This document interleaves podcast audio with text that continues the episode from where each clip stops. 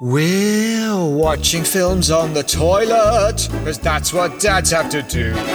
When the movie's unsuitable for your kids, then pretend you need a number two. If you need a break from your family or spouse, there's a lavatorial picture house. Watch Terminator 2 while you're sitting on the loo. Enjoy the whole of Rambo 4 with your trousers on the floor. We're watching films on the toilet. How about you?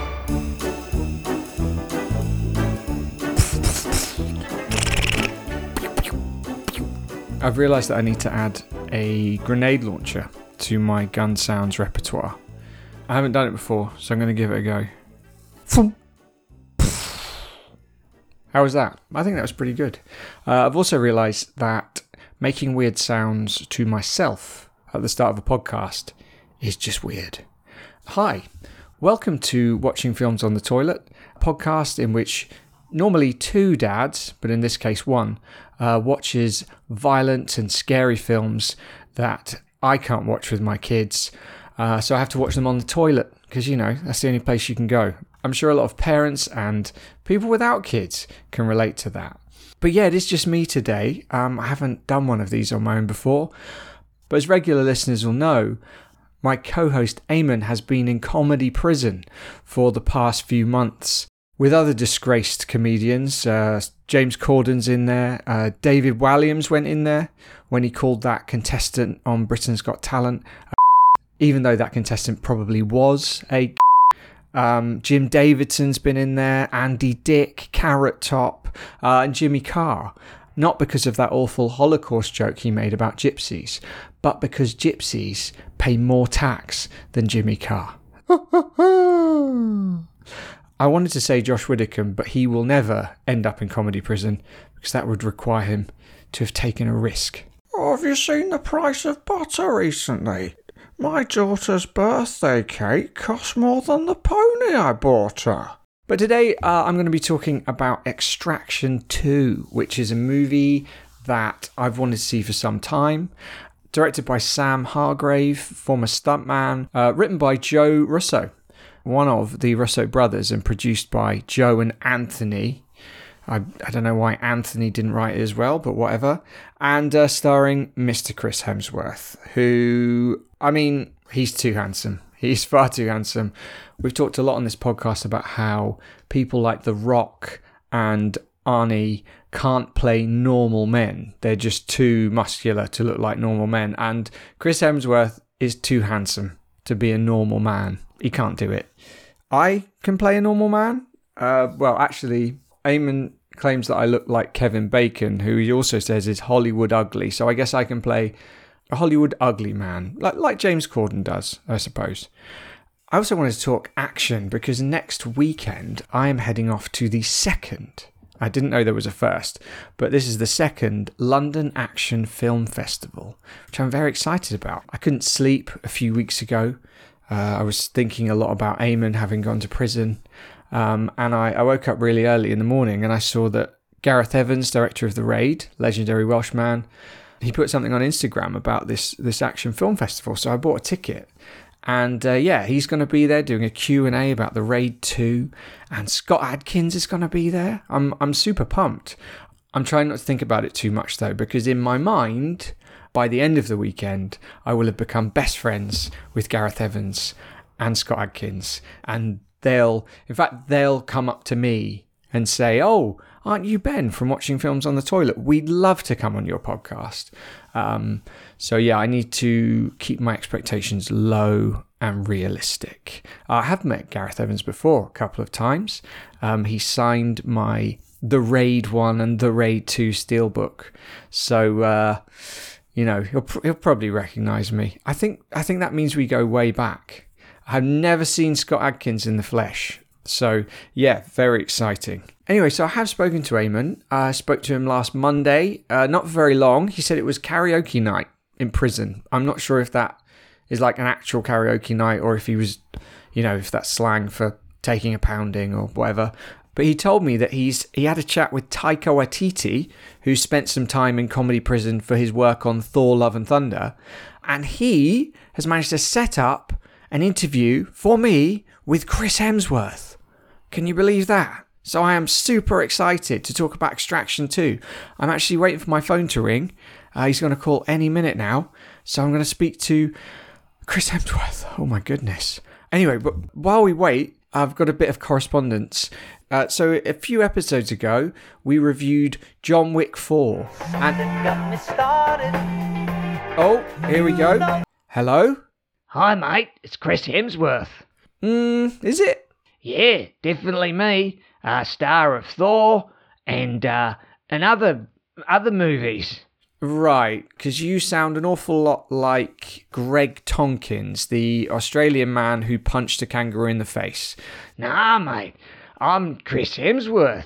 I'm ripped. I do all my own stunts and I swam with sharks in that documentary on the Discovery Channel. So, you know, I'd never punch an animal. Ah, Greg, do you even know Taika Waititi? Turns out Chris Hemsworth isn't really talking to Taika anymore because of his work on Thor: Love and Thunder. Oh, right. Well, that is fair enough. Actually, didn't think I could like Chris Hemsworth even more, but yeah. Anyway, sorry about that, mate. But, you know, we can chat about the movie if you like. Yeah, I might just do it on my own, to be honest, Greg. Ah, right. Okay, well, it was nice to catch up with you anyway. Yeah, always great. Did you punched any animals lately, or...? Not for a little while, no. I had a monitor lizard in my garden the other day, so I picked it up by its tail and swung it round, threw it over my fence. Oh, that's abuse, Greg, isn't it? It's fine. I mean, I think he liked it. Yeah. Anyway, take care, Greg. All right. Well, if you were listening for the interview with Chris Hemsworth, that's not going to happen. So I need to do an entire podcast episode worth of content on my own. No one to bounce off of with the bants or correspondence. Let's start there. So anyway, bit of correspondence. A few weeks ago, John Wick 4 episode. Someone wrote in about that. Voicemail. Here we go. Hey there, it's Al. So I'm sitting in a coffee shop listening to your podcast episode about John Wick 4. I thought I'd let you know. I was offered a plot in that movie, out of the blue one day. Chad Stahelsky calls me up, said, "Do you want to play the Marquis?" I said, "Do I gotta speak French?" He said, "No." So I said, "What about the action? Do I get to fight John Wick?" And he said, "No. All you got to do is look mean, wear a lot of nice suits." And I said, "Look, I'm about to have another kid. And I don't want him growing up thinking his dad is just an old man who can't fight." Chad says, "Yeah, you're 83 years old, Dad. Do you even know any martial arts?" I said, "No. But if you put me in an environment with a lot of railings, padded floor, and not a lot of steps, I'm sure I can pull off the choreography." Next day, they offered the part to Bill Skarsgård. That's Hollywood for you. I'm going to get back to my cup of coffee, and I'll be in touch soon. Thank you for that letter, Al, and congratulations on the birth of your new child. Hopefully you won't be wearing nappies before your child grows out of them. All right, well, let's stick with the general structure of the show. A little bit of toilet news, which I will share to myself. Let's see if I have anything amusing to say about it. A story that was around a little while ago, but I did find it interesting. So this is from the NME.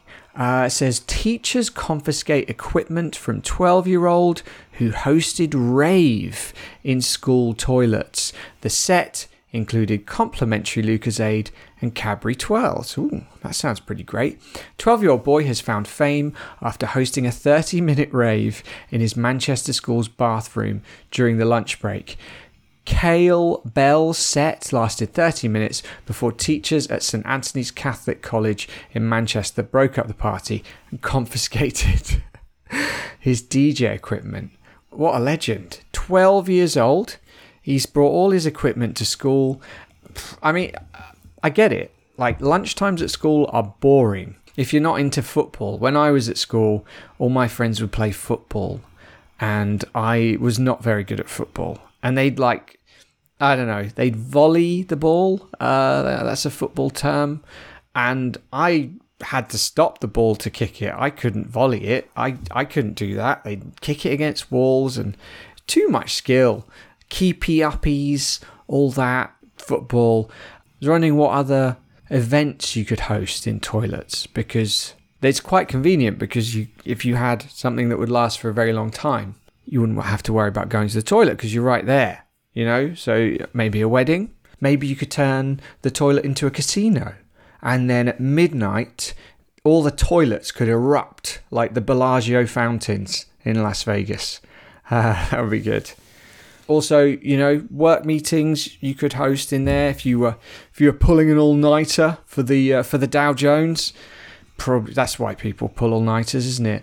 You could just do it in the bathroom, and then you could go and you could be very productive. I think very productive indeed. As we've seen before, the cistern is actually a great shelf. If you straddle the toilet backwards, you could put a laptop on there. Or you could eat, I don't know, I'm feeling like sushi would be a good dish to, a long tray, you know, full of sushi on the cistern, gravel axe, some oysters on ice. I feel like seafood is very much the food of the bathroom. Some people might say that's unhygienic, but if you keep your toilet clean, then you got nothing to worry about, have you? That could make for a great party. We've talked about the disco toilet. You know what? Paintball would be quite good in a toilet as well, because you've got the cubicles for protection. So you could hide in the cubicles and then burst out and pop, pop, pop, pop, pop, and then get back in again. So there are many different toilet-based events, and it's got me thinking that this podcast could definitely sponsor some of them. So if you are someone who's thinking of establishing a toilet-based event, please get in contact with us and we will happily provide, I don't know, a banner. We'll give you a banner for it or something. Good. So, yep, toilet news doesn't work as well with one person, does it? But there we are. We're getting it done. So let's get on to the movie Extraction 2. I do like these Netflix films because I can sit on the toilet where I belong and check them out. Also been spending a bit of time watching movies in my car when I take my kids to a club. You know, I don't mean like a toilet-based rave, I mean a sports club. I can sit in the car for an hour while they do that and watch my movie. So that's another great place to sit and watch films, watching films in the car. Stationary car, not while you're driving. I wouldn't condone that. Again, just me, isn't it? So I suppose I drink something for my summer wee, which doesn't make any sense at all. So this time I drank a pint of chacha, which is a strong Georgian brandy made from pomace, which is kind of what's left over from grapes after the juice is pressed. And it was delicious. And what I did was I tried to drink it much like the 21-minute action sequence at the beginning of Extraction 2, on as many different modes of transport as I could. So initially I was driving and had a glass or two then. Drove to this train station, got on a train to Gatwick Airport. I got for a flight from London to Exeter, where I got on a megabus, which took me to Plymouth. Of course, that was where I was always headed. And then I got on the Torpoint ferry, which took me over to Cornwall. And then I rode on a bike, heavily intoxicated, to Saltash, where I projectile vomited onto the beach because of all that travelling and because I was in Saltash. And the next morning when I woke up on the beach, I'd already gone to the toilet, but I'm assuming it would have lasted for maybe a minute and 3 seconds, because my bladder did feel quite full before I passed out. Spoilers ahead for the rest of the podcast, so don't bother listening if you haven't seen the movie yet. So we all thought Chris Hemsworth died at the end of the first movie after being shot everywhere, but he didn't. After speedrunning his physiotherapy, Chris is asked to rescue his ex-wife's sister, Ketavan, and her kids from a prison in Georgia, where they're being held by her abusive gangster husband. With the help of his team, Chris manages to rescue Ketavan and her kids, killing the gangster fella in the process and incurring the wrath of his older, slightly more gangster brother, Zurab. Mia's son gives away her family's location, and Zurab sends an army to execute everyone. That doesn't work, and Ketavan is reunited with her sister Mia. Chris apologises to his ex-wife for abandoning their son when he was dying of cancer, before heading into certain death to rescue Ketavan's son, which he does, quite brutally. Chris is arrested, but then let out of prison by Idris Elba, on the condition that he completes one more job. So, not the end? Okay, funnily enough, that was 1 minute and 3 seconds exactly. Who would have thought? That's what happens when I do it on my own. Extraction 2. It was interesting to see the Russo brothers mentioned at the start of this. I think this is one of the best things they've been involved in since they left Marvel. I know they produced Everything Everywhere All at Once, which was excellent, but they also directed The Grey Man, which was awful, Cherry, and 21 Bridges was okay. So, yeah, a very mixed bag. This is great. And that, I would say, is because of Sam Hargrave, who is an awesome director. So he was a stuntman, and he knows how to do action. I think he knows how to push the limits of what's possible. I was watching an interview with Chris Hemsworth, and he said, if he wasn't sure about any of the stunts he was doing, Sam Hargrave would just throw himself down the stairs and say, look, that's how you do it, which is, I guess, what you want from a director, someone who's willing to put themselves in the firing line. And a lot of firing line in this movie. I thought the first Extraction movie was good. I thought the action sequences in the first Extraction movie were brilliant, but the rest of the movie didn't really do it for me. I felt that as much as I enjoy Chris Hemsworth, he was sort of overbrooding in that film. He didn't really seem to care about anybody, and as a result, I'm not really sure if we cared that much about him. Whereas this time, it's a lot more personal, and he ends up sort of finding his purpose again, which is good. And there's some very moving moments when he comes to terms with the death of his, as a very stoic, almost monosyllabic man. But I did think at the end of the first movie, he was dead, right? Everyone thought he was dead. And so when he woke up in this movie, it was a bit of a surprise. He'd been shot more times than 50 Cent, and that was 9 times, and I know that because 50 Cent has put it in a lot of his songs. But yeah, I mean, this guy can take a lot of pain. I think him and Dominic Toretto could battle it out for most superhero normal man, because a lot of stabbing, a lot of bouncing off cars, all that kind of thing. A lot of explosions, which apparently explosions don't ruin your internal organs. They just knock you back a bit, and then you're okay. But I'm fine with that, because the action sequences in this film were super. I did wonder if they were all a dream, though, because at the beginning he's in a coma, and, when movies begin with the shot of someone with their head on a pillow, think about The Wizard of Oz, Mulholland Drive, it does suggest that maybe it was all a dream. So perhaps Tyler Rake, we'll get onto that name later, was actually dreaming the whole time, and maybe he's still in a coma. That would have been a fun ending, wouldn't it? Or maybe it turned out that Thor: Love and Thunder was all a dream. That would be good, but unfortunately it wasn't. So, we have a very efficient brief rehab for Tyler with one of the earliest training montages I think I can remember in recent movie history. But I think it works well. This kind of man with nothing to live for, he is going to thrust himself into any situation. I know towards the end when he goes back and saves the boy, he knows he's going into a trap, but because he doesn't really care about anything else, we're with him.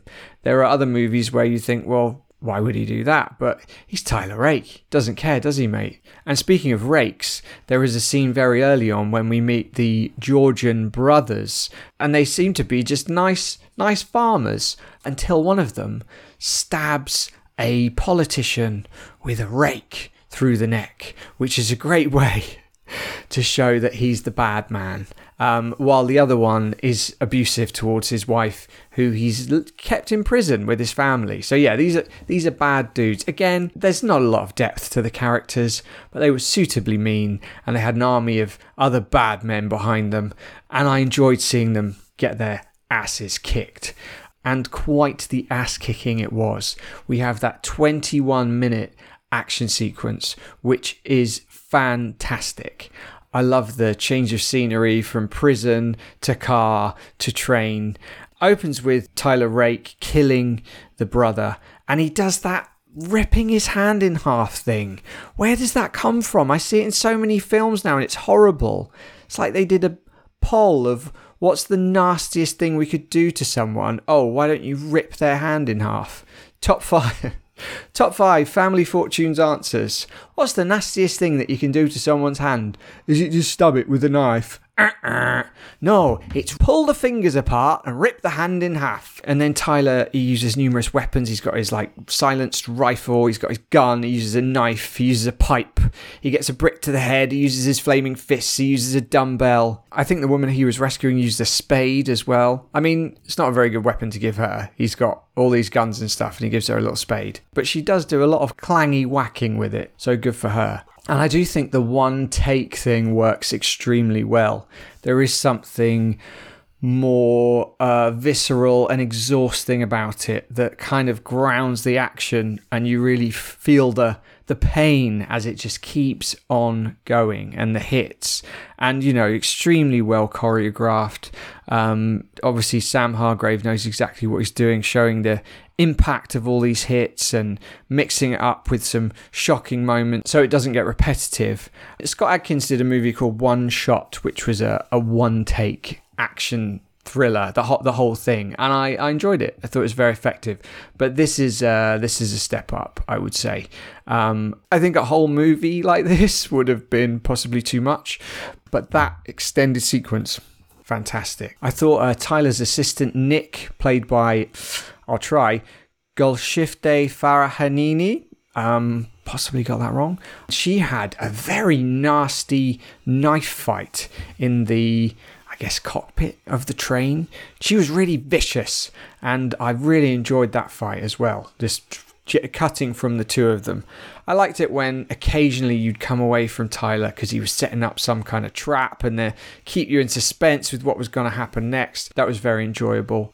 But yeah, that whole thing was awesome. The young boy who was torn between his mum and the Nagazi crime syndicate from which he came.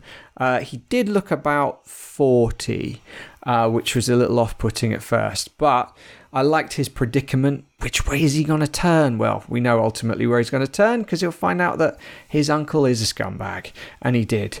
Nice to see old Dan Bernhardt in there, a stuntman extraordinaire. He's been in pretty much everything. The Matrix, Atomic Blonde, Logan, Nobody, this guy, martial arts stuntman. You may know him from Barry. There was an episode of Barry which had a very long one-take fight sequence with a kickboxer and his daughter, and Dan Bernhardt played the kickboxer, which was fantastic. And if you haven't seen Barry, you should find someone who's really ill and, just push your face up against theirs so you get ill. And then you can binge the whole of Barry while you're off sick from work. I would definitely recommend you do that. I also learned from this film that if a rocket is fired at a car and the car doesn't blow up, you'll be okay. It just kind of knocks it off the road and you can just get back up again and walk out. A lot of people walking away from explosions in this, including Chris Hemsworth, who doesn't turn back when people explode and doesn't flinch at gunshots. So if you want to get into the action game, which I'm sure many of us listeners do, those are two things you have to do. You also have to be able to do that thing where you pull yourself up on ropes. I've seen that quite a lot lately as well. Oh, and rip people's hands in half, by pulling on their fingers. Ew. Then things calm down for a little while, but we know what's coming. Another huge action sequence. This one, I thought, was quite similar to the Grey Man. Had a scene where a bunch of kind of Call of Duty style juggernaut terrorists raided a city block. This was much better. Again, I think the guy who gets his head smacked on the running machine and flies out the window, that is probably the best gag I've seen all year. I very much enjoyed that. I was kind of disappointed I'd already seen it in the trailer, but I really liked the way they used the environment. It was very inventive. You had the gym, the big... I don't bench, so I don't really know. What would they be called? Let's call it weights. They dropped down on some people. That was really cool. And I liked the glass ceiling. We established that glass would break if it was shot, and then they had a little fight on that. So, you know, is it going to break? Are they going to fall through? That was a very cool scene. I would have liked that kind of foreshadowing in the rest of the fight sequences. Towards the end, there was another more grounded, like hand-to-hand combat fight sequence. And in that, it seemed that in every new shot, there was a new weapon that they could use, which we hadn't seen before. I liked that sequence, but it was a bit underwhelming compared to everything else that had happened before. I know why they did it like that. But, you know, when you compare it to something like John Wick or The Raid, where you know there's going to be a huge martial arts battle at the end, it just didn't really have the same impact as the other fights. I think because the fighting in this is more realistic, I suppose, more brawling, a bit less flashy, just means that the battle wasn't quite as spectacular, I suppose, as some of the other stuff. But I did enjoy it, and I very much enjoyed the locked-off shot when Tyler shot the dude in the head at the end. That was a fitting end for him. Some of the other characters in the movie, I thought that, as I said, Tyler's friend Nick, she was good, but there wasn't a lot going on with her character. She was, well, what was she? Fellow mercenary, had a brother. He was okay. You like TikTok. I mean, I'd like to see these characters developed in further movies, because I didn't really care about them that much. I was far more invested in old Tyler. And then it was left wide open at the end, wasn't it? Tyler having a purpose now, I suppose, that rather than just being a bit of a masochist and punishing himself with these brutal missions, he's realised that he is very good at saving people. So, you know, going forward, I suppose he might be a bit more of an optimistic character. We'll see. Not really bothered. Idris Elba was in it. Not much else to say, really. He was fine. And I'm sure we'll see him again. It did make me wonder who the gnarly MF guy behind the guy is. I could only picture one gnarly man, and that is Gary Busey. So hopefully we'll get to see Gary Busey in Extraction 3. But we're probably looking at another Avenger, aren't we? Maybe Chris Evans, get the double Chris going on. I could see Renner. It's going to have to be someone who's a big deal. Dave Bautista's reliable, isn't he? Or maybe John Hamm. Too much handsome. Can you imagine? Chris Hemsworth and John Hamm. Good God. I'm getting too warm in here. Anyway, so I guess the question is, would I flush Extraction 2 like Tyler Rake flushed his life down the toilet when he abandoned his dying son? Or would I fish it out of the bowl like Tyler was fished out of a lake close to death at the beginning of the movie? Well, I thoroughly enjoyed this. The action sequences were awesome. I was much more invested in the character of Tyler Rake this time. I'm very keen to see where it goes next. I did find the ending a little bit underwhelming, considering all the amazing set pieces that had come before that, but ultimately I was satisfied. So I would fish this out. Now, as it's only me here this week, I guess that means that Extraction 2 is going straight into the tank of glory, because no one else is going to tell me it can't. So that means we have to lose either The Loved Ones, Infinity Pool, Guardians of the Galaxy Volume 3, Evil Dead Rise, or John Wick 4. So I have written the names of all the films on bits of paper, and I'm quite tired. So the first one I pick out is going to be the one that leaves, and that is Guardians of the Galaxy Volume 3. Oh, that's a shame. I did like that movie, but that is how it goes. So, Extraction 2... you are now entering the tank of glory.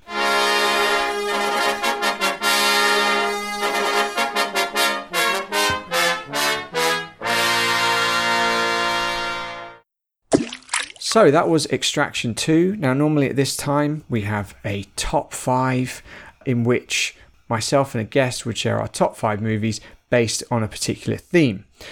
But I don't have a guest in this episode, so I decided to compete with ChatGPT. I'm going to come up with what I think ChatGPT's top 5 action movies will be. Now these are going to be movies that most people think are the top 5 action movies of all time, I guess. I'm thinking there'll probably be more Empire Magazine than Sight and Sound. Not talking about the mise en scène. We're talking about explosions, popular, critically acclaimed contemporary action movies. So if I get 3 correct out of 5, then I don't have to do a horrible forfeit. But if I get less than 3, I don't know what I'm going to have to do. Probably get my hand ripped in half. So I'm going to suggest for ChatGPT's top 5 action movies of all time. Die Hard. I'm sure that'll be on there. Raiders of the Lost Ark. I think I've seen that on lists before. So, seems like a safe bet. The Dark Knight, because that is a very popular contemporary action movie. I personally think it goes massively downhill after the hospital explodes, but up until that point, it is pretty damn good. Could it be a Fast and a Furious? I do feel like they have to have some kind of critical acclaim as well. I don't know how ChatGPT works. I'm going to go with The Matrix. Let's say The Matrix, because no other Matrix. I know that is a favourite of many people. I watched it quite recently. It's still good. Still pretty good. And let's go with a John Wick. I'm going to say a John Wick. I'll just say John Wick. If I get any of the John Wicks, I'm taking it. All right, here we go. ChatGPT. What are your top 5? Action movies. Oh, I've received a message. The perception of the top action movies can vary, depending on personal preferences and critical opinions. True. However, there are 5 action movies that are widely regarded as excellent examples of the genre. Okay. Number 1 on ChatGPT's top 5 action movies of all time. Die Hard. Yes. 1 for me. Number 2, Mad Max Fury Road. Ah, yes. It's a great movie. I know a lot of people like it. I'm pretty sure this is Empire Magazine's top 5 action movies, isn't it? Number 3, The Dark Knight. Yes. So that's 2 out of 5 I have. Number 4, John Wick. Yeah, boy. And number 5 is The Matrix. There we go. I am in the clear. No hand tearing in half for me. Thank God. But last week I did have to do a forfeit, which was given to me by the host of the Extreme Horror Replay, podcast, Big Ben and Nancy. And that was to put 2 steak knives through my feet. So this is what happened. So I've been a bit worried about stabbing steak knives through my feet. So I read about ways to overcome physical pain. And one of those was to practice visualization, which involves coming up with a detailed situation and the emotions that accompany it. For example, imagining all of the sensations associated with being in a warm bathtub or lounging on a beach. I wasn't very good at it, so I just decided to come to a beach instead. So I've come to Margate, and I'm hoping that the pain won't be quite as bad as it would have been if I'd done it, say, in my bedroom. What I do need, though, are 2 steak knives. There's a little fish and chip shop, so I'm just going to go and ask in there. Hi, sorry, do you have any steak knives? No, I ain't got no steak knives. Got a few chip forks. Yeah, those will do. You want some chips as well? No. I'm just going to stab them into my feet. Hey? Why do you want to do that? Well, it's for a podcast. Right. I'm sure you can find better ways than that to get listeners. All that social media and that. Probably, yeah. You want to get yourself on the TikTok. Good-looking boy like you.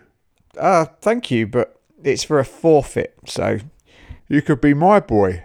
Sorry? Nothing. Looks like all the forks have gone out of you. Don't worry, I've got a box in the back. Actually, don't worry about it. I can just... No trouble. I might need a hand lifting the box off the top shelf, though. It's quite heavy. I should probably just go. But what about your podcast? Doesn't really matter. Don't you want to be my boy? You can have all the chip forks you like. Oh, go on then, fine, I'll be your boy. What do I have to do? I think I've managed to get through this on my own. If you're listening to it, it's because I decided it wasn't too awful, I suppose. So all that's left is to thank our Patreons. What weapon would they be? Mr. Mike Foster, he'd be a grenade launcher. Raph would be a silenced pistol.